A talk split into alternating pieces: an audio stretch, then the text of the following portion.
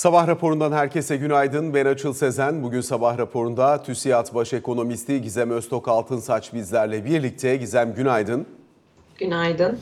Genel anlamıyla piyasalarda bir miktar tatsızlık hakim. Hem yükselen tansiyon nedeniyle Orta Doğu üzerinden gelen bir tatsızlık var. Hem Amerika tarafında bilançolardan kaynaklanan ciddi anlamda problemli bir tabloyla karşı karşıya kaldık. Dün özellikle Nasdaq ve çip üreticileri üzerinden gelen baskıyla Amerikan endeksleri eksideydi. Bugün itibariyle baktığımızda Asya piyasalarında da benzer bir tabloyu görüyoruz. Japonya mesela %2 kadar Nikkei endeksine bakarsak satıcılı devam ediyor güne. Bizse Borsa İstanbul'da geçen haftayı sert satışla tamamlayıp pazartesi günü alımlarla bunun bir kısmını telafi etmiştik. Ancak dün öyle bir seans yaşandı ki özellikle Cumhurbaşkanı Erdoğan İsrail'e ilişkin ifadelerinin ardından borsada satışın biraz daha netleştiğini, belirginleştiğini, günün ikinci yarısında ise realizasyonun hızlandığını gözlemledik. Sonuç itibariyle Borsa İstanbul dünü %7'lik düşüşle kapattı. Endeks 7400 puan seviyesine kadar geri gelmiş oldu. Haber akışı ve beklenti bozulması buradaki en temel unsur gibi görünüyor. Temel gerekçelerin ötesinde özellikle Türkiye-Amerika Birleşik Devletleri ilişkileri açısından bundan sonrası nasıl şekillenecek? Türkiye ile İsrail arasında ciddi bir yakınlaşma vardı. Enerji işbirliği, gazın ihracatının birlikte gerçekleştirilmesine dönük e, son dönemde atılan adımlar bunların şu an itibariyle rafa kalktığını anlıyoruz. Türkiye-Amerika ilişkileri açısından nasıl bir tablo sergileneceğine dair de Amerikalı senatörlerin Başkan Biden'a yaptıkları çağrılar var. Dolayısıyla bunlar da Türkiye lehine pek fazla unsur içermiyor demek mümkün. Hani dışarıdan bakınca son 6 ayın Türkiye'nin Batı İttifakı'nın yanında yer alma bölgedeki diyaloğun arabulucusu olma yönündeki duruşundan farklılaştığını veya yatırım hikayesini etkileyebilecek boyutta bir farklılaşmaya dönüştüğünü düşünüyor musun? Elbette ki farklılaşmış durumda. Özellikle e, son birkaç gündür ki gelişmeler ve esas itibariyle dün Sayın Cumhurbaşkanı'nın da yaptığı bir takım açıklamalar e, dolayısıyla burada birazcık daha zeminin kayganlaştığını net şekilde görüyoruz. Sen de söyledin İsrail'le bir takım e, yapmayı planladığımız adımlar rafa kalkmış durumda şu anda. Ama biraz sürecin yorum yapmak için soğuması gerektiğini de düşünüyorum. Biliyorsun böyle ilk ateşli anlarda yap, yapılan yorumlarda da e, o anın e, yarattığı tedirginlikle hatalar yapılabiliyor. Birazcık böyle üzerinden zaman geçsin. Zaten diplomasi de çalışacaktır burada. Dolayısıyla böyle bir haftalık, iki haftalık vadede işlerin bakalım biraz daha mı duruldu yoksa daha mı tırmandığı bir sürece gireceğiz açıl. Orada biraz daha netleşen bir süreç olacaktır. Dolayısıyla evet şu anda geldiğimiz noktada daha kaygan bir zemindeyiz. Ve evet son 6 aya baktığımızda aslında Batı'yla e, olan ittifakımızda, yakınlaşmamızda e, ufak da olsa bir çatırdama söz konusu gibi gözüküyor. Belki derinleşir. Bu arada yanlış da bir şey söylememek lazım. Ama biraz bekleyip izleyip görmek gerekiyor. Elbette ki tatsız bir sürece doğru e, ilerliyoruz şu aşamada. Piyasanın da buna tepkisi net şekilde gözüküyor. O tepki de böyle günlerin ardından biliyorsun bir anda bir alım gelir ama ardından derinleşerek devam ettiği de görülür. O yüzden temkinli yaklaşmak gerekiyor özellikle hisse tarafına da şu anda. Çünkü süreç birazcık negatife doğru gidiyor, derinleşiyor gibi gözüküyor. Hani borsa düşer çıkar, hisse senetleri evet. iner çıkar. Bu kısmı çok e, hani piyasanın kendi kuralları içerisinde geliştiği ve değiştiği için buna söyleyecek çok bir şey yok ama iş yapma şeklini, biçimini, önümüzdeki döneme dair kendi duruşunu ve iş yapış biçimini değiştirmesi gerekecek bir ortam riski var mı iş dünyası açısından baktığın zaman? Olabilir. Yani dediğim gibi süreç ne kadar derinleşecek? Ee, ABD önemli bir partner ee, ve dönem dönem ilişkilerimizin gerildiği ardından toparlanmaya başladığımız uzunca bir süreç geçiriyoruz. Ee, ticaretimizi de aslında orasıyla geliştirmeye çalışıyoruz. Fakat e, dediğim gibi süreç eğer derinleşirse vaziyet farklılaşır e, net şekilde. İzleyip görmemiz lazım. Yani e, buradan Türkiye'yi veya iş dünyasını etkileyen çok olumsuz bir süreç çıkmaz demek yanlış olur. Anlatabiliyor muyum? E, bir bozulma var. E, devamı da e, olası bakalım bu ilerleyen birkaç gün veya günler diplomaside neler göreceğiz? Türkiye nasıl pozisyonlanacak? Karşı taraf nasıl yanıt verecek? Ee, bunları izlememiz lazım ama elbette ki e, gelinen noktada yani bölgenin e, Gazze'den bahsediyorum. E, İsrail-Filistin e, sürecinin son derece tatsız bir noktaya geldiğini ve derinleştiğini de görüyoruz. Yani kısa soluklu olacak gibi gözükmüyor artık Orta Doğu'daki bu mesele. Zaten sıkıntılıydı. E, burada patlak verdi. Devamı da gelecek gibi gözüküyor derinleşerek. E, bizim açımızdan da olumsuz bir süreç. Elbette ki zorlu bir süreç. Zaten bulunduğumuz coğrafya zorlu. Sürekli bir şeylere ekspoze oluyoruz bu tarz. Bu da bunlardan bir tanesi. E, kolay olacağını düşünmüyorum. Hani çok Ama dediğim fazla... gibi gene yani o tarz bir çok derinden etkileniriz gibi bir yorum yapmak için erken. Hani Türkiye'nin çok fazla biraz önce ekspoze olmak dedi ya yani olanlardan etkilenmek ya da kendimizi olayın bir tarafı olarak görmek ya da göstermek gibi. Ee, hani aslında e, bu olaylar başladığı günden bu yana Türkiye daha ortada durmaya çalışan, tepkilerini daha ölçülü veren bir yaklaşım içerisindeydi. Genelde evet genelde yaklaşımımız Şimdi burada bir fark şimdi süreçte. burada bir farklılaşma görüyor musun? Çünkü hafta sonunda miting var, Var. vesaire. Dolayısıyla hani burada bir farklılaşma varsa bu işin siyasi bacağı elbette diplomasi siyasi bacağı ama e, iş yapanları da piyasadaki fiyatlama yapmaya çalışanları da etkilediği için çok doğrudan sormak istiyorum sana. Evet evet burada bir taraf net zaten Sayın Cumhurbaşkanı'nın e, yaklaşımı e, net şekilde Türkiye'nin e, vaziyete nasıl baktığını gösteriyor açıkçası. E, şimdi burada Türkiye bir takım şeylerden olumsuz etkilenebilir ama bir takım duruşlarda da haklılık payı vardır. Anlatabiliyor muyum? Bu geçtiğimiz dönemde de yaşadığımız süreçler. Bazen bazı adımlar atmanız gerekiyor. Siz bundan olumsuz etkileniyor olabilirsiniz ama devlet olarak da bu pozisyonunuzu koymanız gerekir ortaya. Ben sürece öyle bakıyorum açıkçası. Evet etkilenebilirsiniz ama e, daha ilerleyen vadede devlet olarak pozisyonlanmanız gereken süreç budur. Doğru olan budur. E, böyle bir süreçten geçiyor olma ihtimalimiz var elbette. Dış kaynak temini Türkiye'nin ekonomi politikaları açısından çok belirleyici olduğu için sormak istiyorum. Özellikle ekonomi yönetiminin Hazine ve Maliye Bakanı Mehmet Şimşek'in yaptığı önemli ziyaretler oldu. Amerika'ya gitti, Londra'ya gitti, Paris'e gitti, Körfez'e gitti, son olarak Riyad'daydı. Ee, oradan da e, hani kendi adına olumlu sonuçlar aldığını anlıyoruz. Yani kendi adına derken e, anlattıklarına bir geri dönüş gördüğünü ve bunun yansımasının mutabakat zaptıyla da e, bir şekilde somutlaştığını anlıyoruz. Şimdi bu temaslar ve dış kaynak temini açısından bugüne kadar hazırlanmış olan bu zemin yaşanan bu gelişmelerden nasıl etkilenebilir? Şimdi ilk anda baktığımızda olumsuz etkilenecek gibi bir yorum çıkar açıl buradan. Ama dediğim gibi bir bakalım diplomasi nasıl işleyecek? Ee, şu aşamada e, biraz böyle bir iki hafta geçsin üzerinden. Çünkü biliyorsun bu işlerde ilk başta yapılan yorumlar iki hafta sonra geriye dönüp baktığında bambaşka hiç e, düşünmediğin süreçlere evrilebiliyor. Biz bunu Afganistan Taliban'da gördük. Ukrayna Rusya'da gördük. Yani kimse Taliban'ın bir şey yapamayacağını söylerken bambaşka bir süreç oldu. Herkes Rusya'nın giremeyeceğini söylerken bambaşka bir süreç oldu. Dolayısıyla burada diplomasi işleyecektir. E, biz bir görelim bir hafta iki haftalık vadede süreç nasıl evriliyor?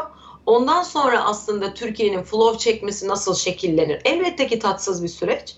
Ama ondan sonra ancak yorum yapabiliriz. Yani ben burada analist olarak Türkiye burada artık e, döviz çekmede büyük bir problem yaşar diyemem şu anda.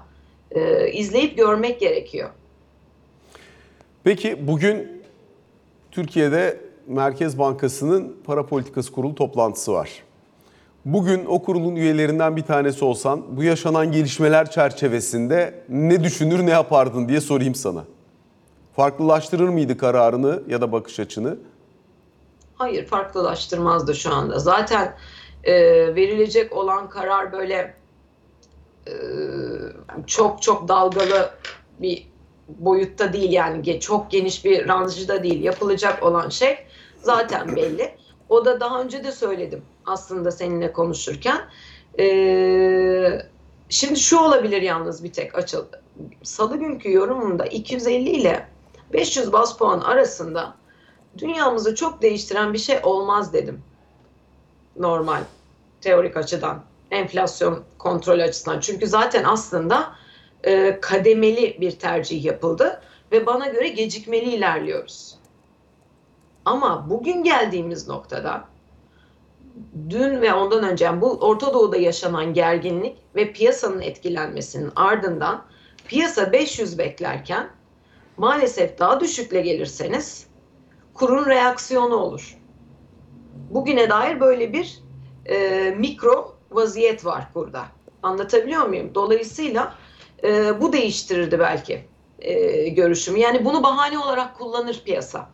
Beklediğinin altında gelirse. Halbuki daha önce böyle bir vaziyet olmasa piyasa böyle birazcık kurda hareketini yapar ondan sonra normal davranışına devam ederdi. Fakat bugün geldiğimiz noktada eğer piyasanın beklediğinin altında bir şey verirseniz, deliver ederseniz o zaman piyasa dünkü gerginliğin üzerine bunu kullanabilir. Negatif anlamda. TL değer kaybı açısından konuşuyorum. TL'ye satış gelmesi açısından. Bu tarz bir şey söz konusu olabilir. Yoksa salı günü örneğin yorumlarında bu tarz bir durum yoktu. Vaziyet o anlamda birazcık değişti. Anlatabildim mi? Gayet iyi anlatabildin. Peki bundan sonraki süreçte diyelim ki Merkez Bankası senaryo çalışalım. 5 puanlık faiz artırımını yaptı, 35'e getirdi. Piyasa akışı 1, finansman bacağı 2. Nasıl etkilenmesini beklersin? Bir saniye. E, 5 piyasa puanlık artış gerçekleşti. Piyasadaki genel gidişat üzerinde etkisinin ne olmasını beklersin? 2. Özellikle şirketlerin bayağı zorlanmaya başladıklarını anlıyoruz. Hangi sanayiciyle konuşsam, hangi iş koluyla konuşsam aynı finansman sorunundan bahsediyorlar. Dolayısıyla ne dersin, nasıl etkilenebilir ortam? Ee, şimdi beklendiği gibi bir adım gelirse e, piyasa e, kısa vadeli gelişmelere bak. Kısa vadeli derken şunu kastediyorum. Gene bu Orta Doğu'daki gelişmelere vesaire bakacaktır. Bir, bir ekstra bir tepki beklemem 500 geldiğinde herhangi bir açıdan. Şu anda piyasayı domine eden şey böyle bir durumda beklenti karşılandığında gene Orta Doğu konusu olur. E, o tarz bir reaksiyon beklerim. Kısa vadeli konuşuyoruz. E, onun dışında e, toplama baktığımızda vereceği mesajlar önemli ama Sayın Bakan zaten hem Merkez Bankası Başkanımız hem ekonomi yönetimi e, bu konuda çok net mesajlar veriyor. Enflasyonun trendi aşağı gelmediği müddetçe sıkılaşma devam edecek. Şimdi buradan ikinci soruna geçelim. Daha sıkılaşmanın hissedilmeye başladığının ilk aşamasındayız. Yavaş yavaş daha da sıkılaşma hissedilecek. Çünkü olması gereken bu.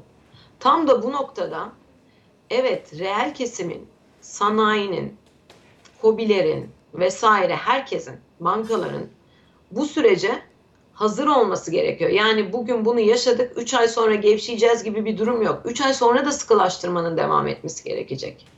Çünkü sürekli kendimi tekrarlıyorum. Türkiye'de enflasyon 20 değil 40 değil. Enflasyon Nisan-Mayıs 2024'te 70'in üzerine doğru gidiyor. Burada e, Merkez Bankası'nın da farklı bir öngörüsü yok. Piyasanın tahminlerinin de farklı bir durumu yok. Dolayısıyla bu sıkılaşmayı yaşamak zorundayız. Şöyle bir e, dünyanın olmadığını herkesin kabul etmesi gerekiyor. Biz bugüne kadar enflasyonla mücadelede çok şiddetli hatalar yaptık ve bu süreci tersine çeviremedik. Tersine çeviremediğimiz için de bugün bu doğru adımları atacağız ama bunun bir maliyeti olacak. Ve bunun maliyetinin böyle çok e, tabii ki is, makro istikrarı bozmadan adımlar atmaya çabalıyor ekonomi yönetimi ama bu e, böyle kazan kazan oyunu değil. Enflasyon bu noktaya geldikten sonra her paydaş, her ekonomideki aktör, hane halkı bilançosu olsun, kamu bilançosu olsun, banka bilançosu olsun, reel kesim bilançosu olsun. Payına düşen fedakarlığı yapmak zorunda. Bu konuda hemfikir olmamız gerekiyor. Başka türlü enflasyonla mücadele edemeyiz. Ama finansman koşulları zorlaşacak. Evet, yolumuzdan vazgeçelim dersek, bakın bugün Türkiye bu seviyede enflasyonla uğraşıyor. Bugün vazgeçersek veya 3 ay sonra vazgeçersek Türkiye hiperenflasyon yaşar. Dolayısıyla herkesin bunu bilerek bu süreçte fedakarlık ederek katlanması gerekiyor. Ee, özellikle de sanayinin ve reel kesimin açıkçası. Çünkü en fazla krediye ihtiyacı olan kesim orası ee, ve ekonominin bir kademe soğumaya geçtiği ama enflasyonla mücadele edip ve içeriye de umuyorum bu Orta Doğu tarafında ve ABD ile olan ilişkilerde böyle daha da ciddi bir gerginlik olmaz. İçeriye de döviz çekebildiğimiz bir süreçte e, yumuşak bir şey, kısmen yumuşak bir şekilde bu süreci geçirebiliriz. Ama e, yani bu tabii çok iyi bir senaryo yumuşak geçmesi açıl. E, bir süre e, finansman tarafında bu sıkılaşmanın artarak devam ettiğini göreceğiz. Ama bu katlanılması gereken bir süreç. Herkesin bunu bu şekilde bilmesi gerekiyor. Bunun ardından herkes bu süreci doğru kabul edip destek verir ve sabırlı davranırsa enflasyonu kontrol edersek ardından gerçekten daha güçlü büyüme, finansman koşullarının daha da rahatladığı bir sürece ilerler ülke ekonomimiz. O zaman kritik peki bir bir dönem. de bir de tersten bakarak şöyle söyleyeyim. Koşulların bölgede yaşanan gelişmelerden dolayı daha da sıkılaşması riski varsa Evet. dış kaynak temini açısından da bir miktar daha zorlayıcı bir ortamla karşı karşıyaysak bu durumda biraz daha mutedil gitmek, hızlı sıkılaşma yerine biraz daha mutedil gitmek, senin beklediğin gibi işte e, işte iki buçuk puanla vesaireyle böyle bir faiz süreciyle devam etmek söz konusu olabilir mi? Bu süreci daha etkin yönetmek adına. Yani zaten Açıl, koşullar şöyle bir- kendiliğinden sıkılaşacaksa e, hani bir miktar daha acaba bir bekleyip görüp ondan sonra daha sıkılaşmayı artırsak denebilir mi? Denebilir ama ısrarla şunu söylüyorum. Geldiğimiz döngüde daha büyük bakmamız gerekiyor. İki buçuk puan, beş puan bunlar yani şöyle bir şeyden bahsetmiyoruz açıl. Bak şu ikisi arasında fark var. Ben e, ekonomi yönetimi göreve geldi. Göreve geldiğimde burada çok yüklü bir faiz arttırımı yapıyorum. iki kere, üç kere her neyse. Ondan sonra yoluma devam ediyorum demekle kademe kademe gitmek arasında fark var. Fakat bugün konuştuğumuz iki buçukla beş puan arasında konuştuğumuz kadar fark yok. Zaten gradual gidiyor. Çünkü enflasyon 70. Bahsettiğimiz rakamlar yani şu anda 62 civarlarında da gittiği yeri konuşuyorum ben.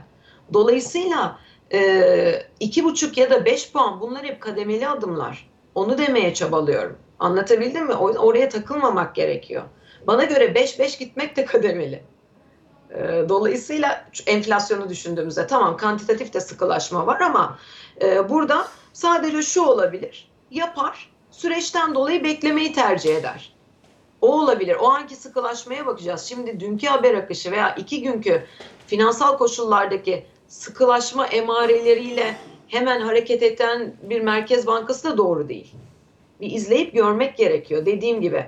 Ama bugüne dair iki buçuk yerine beş puanla gelse en azından kur tarafını birazcık kurtarmış olabiliriz. Kurtarmış derken kurda ekstra böyle çok olumsuz bir senaryo beklediğimden değil. Hani o sarsıntıyı, volatiliteyi belki bir miktar azaltırız. Yoksa gene altını çiziyorum. Zaten kademeli gidiyoruz. İki buçukta kademeli, beş puan da kademeli. Aynı süreç.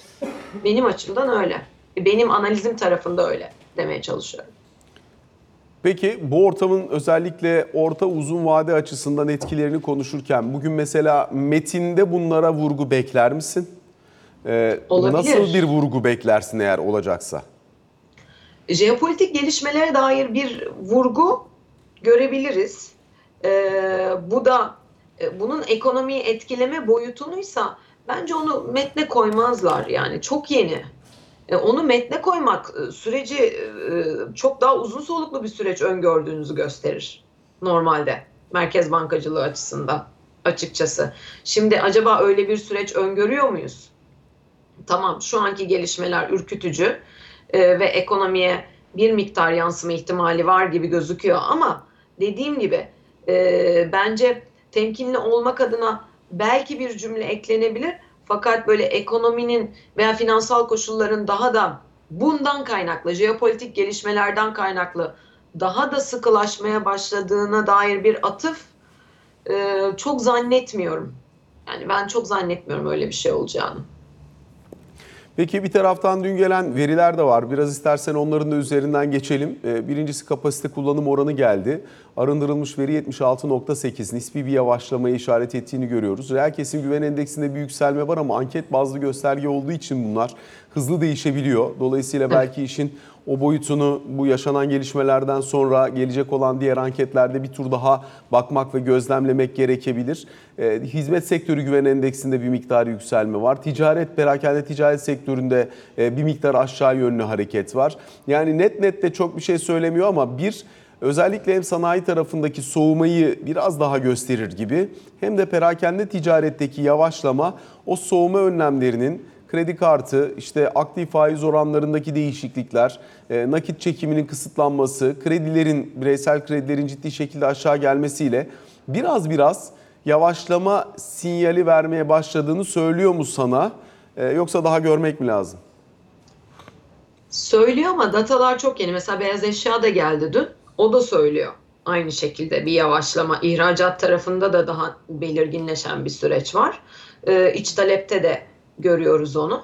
Evet e, ama e, reel kesim güven endeksinin sipariş kalemi çok kötü değil. Onu söyleyebilirim. E, ben siparişlere bakıyorum bu ankette. Dolayısıyla hani ihracat siparişleri gelecek ay, e, son 3 aydır nasıl gidiyor?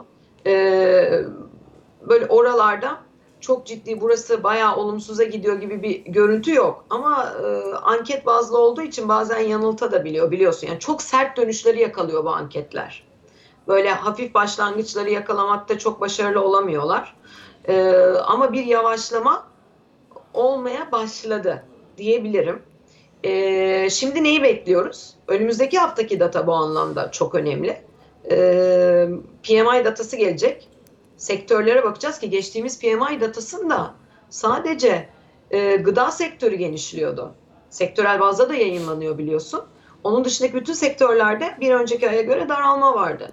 Dolayısıyla önümüzdeki hafta ayın birinde gelecek olan PMI datası çok mühim. E, ayın birinde gelecek olan gene geçici dış ticaret rakamlarının altındaki tüketim malı ithalatı kalemi çok çok mühim. Bakalım nasıl gidiyor? Yükseliyordu en sonki Eylül datasında ki ithalat daraldığı halde orası %30-40 genişliyordu. E, ithalat ham madde ve ara malından daralıyor. Biraz da fiyat etkisi var. Şimdi o nasıl gidecek onları göreceğiz. Dolayısıyla e, önümüzdeki hafta bu konuda daha fazla data görebileceğimiz bir süreç. Sadece krediye bakarak evet bunlar önlemdir. Krediler ama çok uzun süredir yavaşlıyor biliyorsun. Ve biz hala daha bunun içeride reaksiyonunu görememiştik talep anlamında. Dolayısıyla sadece krediye bakarak yorum yapmak zor normal şartlar altında gecikmeli olarak yansıyor olması e, gerekir. O verilere bakacağız. Var bir yavaşlama ama dediğim gibi bir de şimdi şey sezonu başlıyor. Hem 29 Ekim kampanyaları var. Hem Black Friday vesaire var. Yani yılın son çeyreğinde bir sürü perakende kampanyası var. O yüzden e, tam anlamamız zor olacak gibime geliyor. E, ama ee, önümüzdeki birkaç dataya baktığımızda belki birkaç ipucu bulabiliriz. Bu arada deminki soruna da istinaden belki düşünüyorum bir ihtimal e, bu Merkez Bankamız e, bir cümle olarak yani jeopolitik gelişmeleri izlediğine dair en azından izliyorum diye belki bir cümle koyabilir e, diye düşünüyorum. Deminkini yarım kalmıştı o yüzden ekledim. İçeride de hafif bir yavaşlama var evet. Şimdi, Üretim zaten kötü bu arada açıl. Şu yanlış anlaşılmıyor değil mi? Bir arz tarafı var. Üretim yerinde sayıyor bir yıldır. Bir de talep tarafı var. Çok güçlü ve kuzeye gidiyor. Zaten bu ikisinin arasında açılan makas enflasyonist. Biz Şimdi, talebin yavaşlayıp yavaşlamadığına bakıyoruz. Hala tatmin edici bir emare yok bana göre. Şimdi çok hızlıca son bir dakika içerisinde şunu da sorayım. İktisadi yönelim anketinin sonuçlarına baktığımız zaman oradaki önemli grafiklerden bir tanesi arkadaşlar ekrana da getirecekler. Sen göremeyebilirsin ama gelecek 3 aydaki üretim hacmi, iç, iç piyasa sipariş miktarı, ihracat sipariş miktarı. Bunların hepsine dönük beklentinin ciddi anlamda aşağı geldiğini gözlemliyoruz.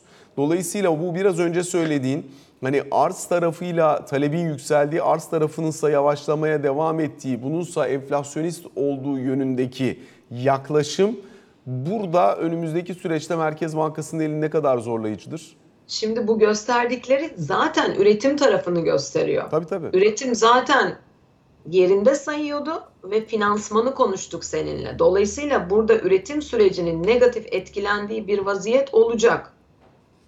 Ama biz istiyoruz ki talep tarafı, tüketim ta ta tarafı da burada dengelenmeye başlasın. O olmuyor. Üretim bu o kadar yüzden, düşerse bir noktadan sonra bunun evet. ücretler dengesi ve talep üzerindeki etkisini de görmez miyiz peki? Görmemiz gerekir. Bekliyoruz Tabii istihdam ama kaybıyla sonuçlanır böyle bir ortamda. Evet olması gerekir. Doğru söylüyorsun ama hala daha olmuyor yeterince. Yani şimdiye kadar çoktan bu sürecin başlamış olması gerekirdi. Anlatabiliyor muyum? Neden olmuyor? Çünkü biz çok ciddi bir şey. O kadar e, açıl ilk yarıda çıktı fazlası üretmişiz ki o kadar fonlamışız ki tüketiciyi. Bugün frene bastığınızda bile yavaşlamıyor hala da. Ha Anladım. frene bastığınızda da frene kademeli kademeli basıyorsunuz bu arada. Onu da söylemek lazım. İşte başka tercihlerden dolayı. O yüzden eee, yavaşlaması da vakit alıyor bence. Anlıyorum. Keş- Gizem Yani anladın mı? Böyle hızlıca yavaşlatıp ardından yola devam etmek eee, daha iyi olabilirdi. Böyle süreci uzatmak başka riskler var ülkenin ekspoze olduğu. O yüzden zor bir taraftan da. Gizem çok teşekkür ediyoruz sana aktardığın bu yorumlar ve notlar için. Kısa bir aramız var. Sonrasında Ali Can Türkoğlu ile ikinci bölümde karşınızdayız.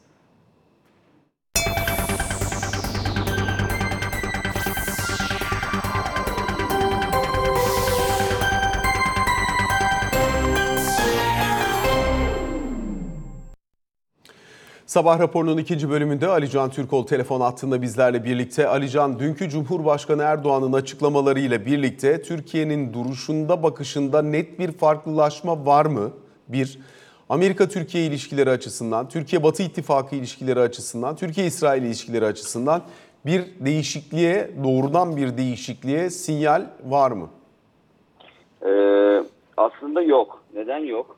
Türkiye başından beri İsrail-Hamas e, sorunuyla ilgili, Hamas'ın ilk saldırısı daha sonra İsrail'in Gazze saldırılarıyla ilgili olarak e, iki e, ana unsurun bir an önce devreye girmesini savunuyor. Bir hemen ateşkes olsun, iki garantörlük e, ilgili adım atılsın. En etkili yöntem olarak garantörlük yöntemi görülüyor Türkiye açısından ve Türkiye'nin de garantörlük sistemine hazır olduğunu yapılan ikili görüşmelerde de dile getiriyor. Aslında Hakan Fidan'ın Dışişleri Bakanı Hakan Fidan'ın yapmış olduğu tüm görüşmelerde e, ilgili e, Dışişleri Bakanlarına, muhataplarına bu teklifi ilettiği yönünde bilgi var elimizde ki dün kendisi Katar'da da yapmış olduğu basın toplantısında bu garantörlük konusunu dile getirdi. Dolayısıyla şimdi biraz sonra biraz daha detaylı konuşuruz ama Cumhurbaşkanı'nın e, cümlelerinin arasındaki işte o e, siyasi, diplomatik gerekirse askeri, askeri tüm yolların devreye alınmasındaki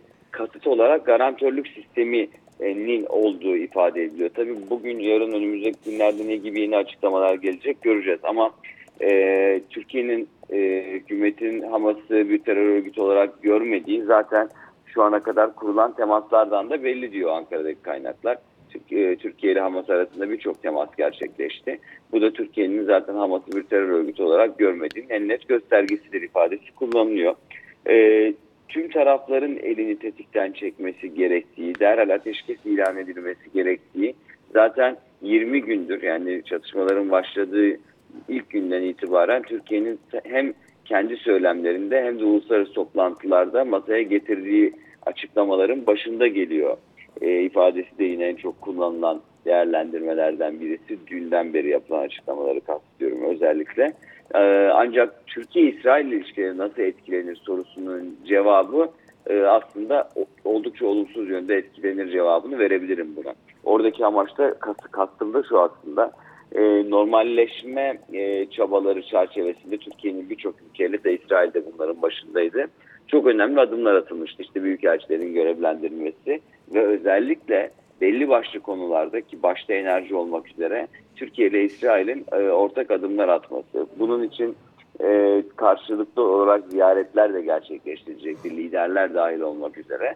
Ama dünkü grup toplantısında Erdoğan'ın açıklamaları sonrası net bir şekilde e, en azından önümüzdeki kısa vadede bu savaş sona erene ve Netanyahu hükümeti e, tırnak içinde normalleşene kadar diyelim Erdoğan'ın bir İsrail ziyareti olmayacağını söyleyebiliriz. Bu arada teknik anlamda görüşmeler gerçekleştirilebilir mi?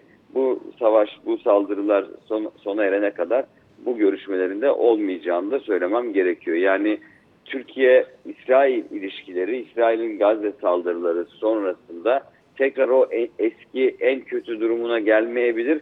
Ancak yapılan ortaklık, yapılan anlaşma görüşmelerinin sekteye uğradığını ve kısa vadede bu görüşmelerin gerçekleşmeyeceğini söyleyebilirim bu noktada. Türkiye-Amerika Birleşik Devletleri ilişkileri anlamında ise aslında İsrail bakışı veya İsrail Filistin konusuna Evet. bakış zaten Türkiye ile Amerika arasında farklılık vardı. Ama bunu da Türkiye-Amerikan ilişkilerinin tamamen negatif etkilendiği yönünde yorumlanmaması gerektiği zaten başından beri aslında Türkiye ile Amerika'nın bu noktada çok da yan yana durmadıklarını söylüyor Ankara'daki kaynaklar. Alican teşekkür ediyoruz. Böylelikle siyasetin gündemiyle sabah raporuna son noktayı koymuş oluyoruz. Hoşçakalın.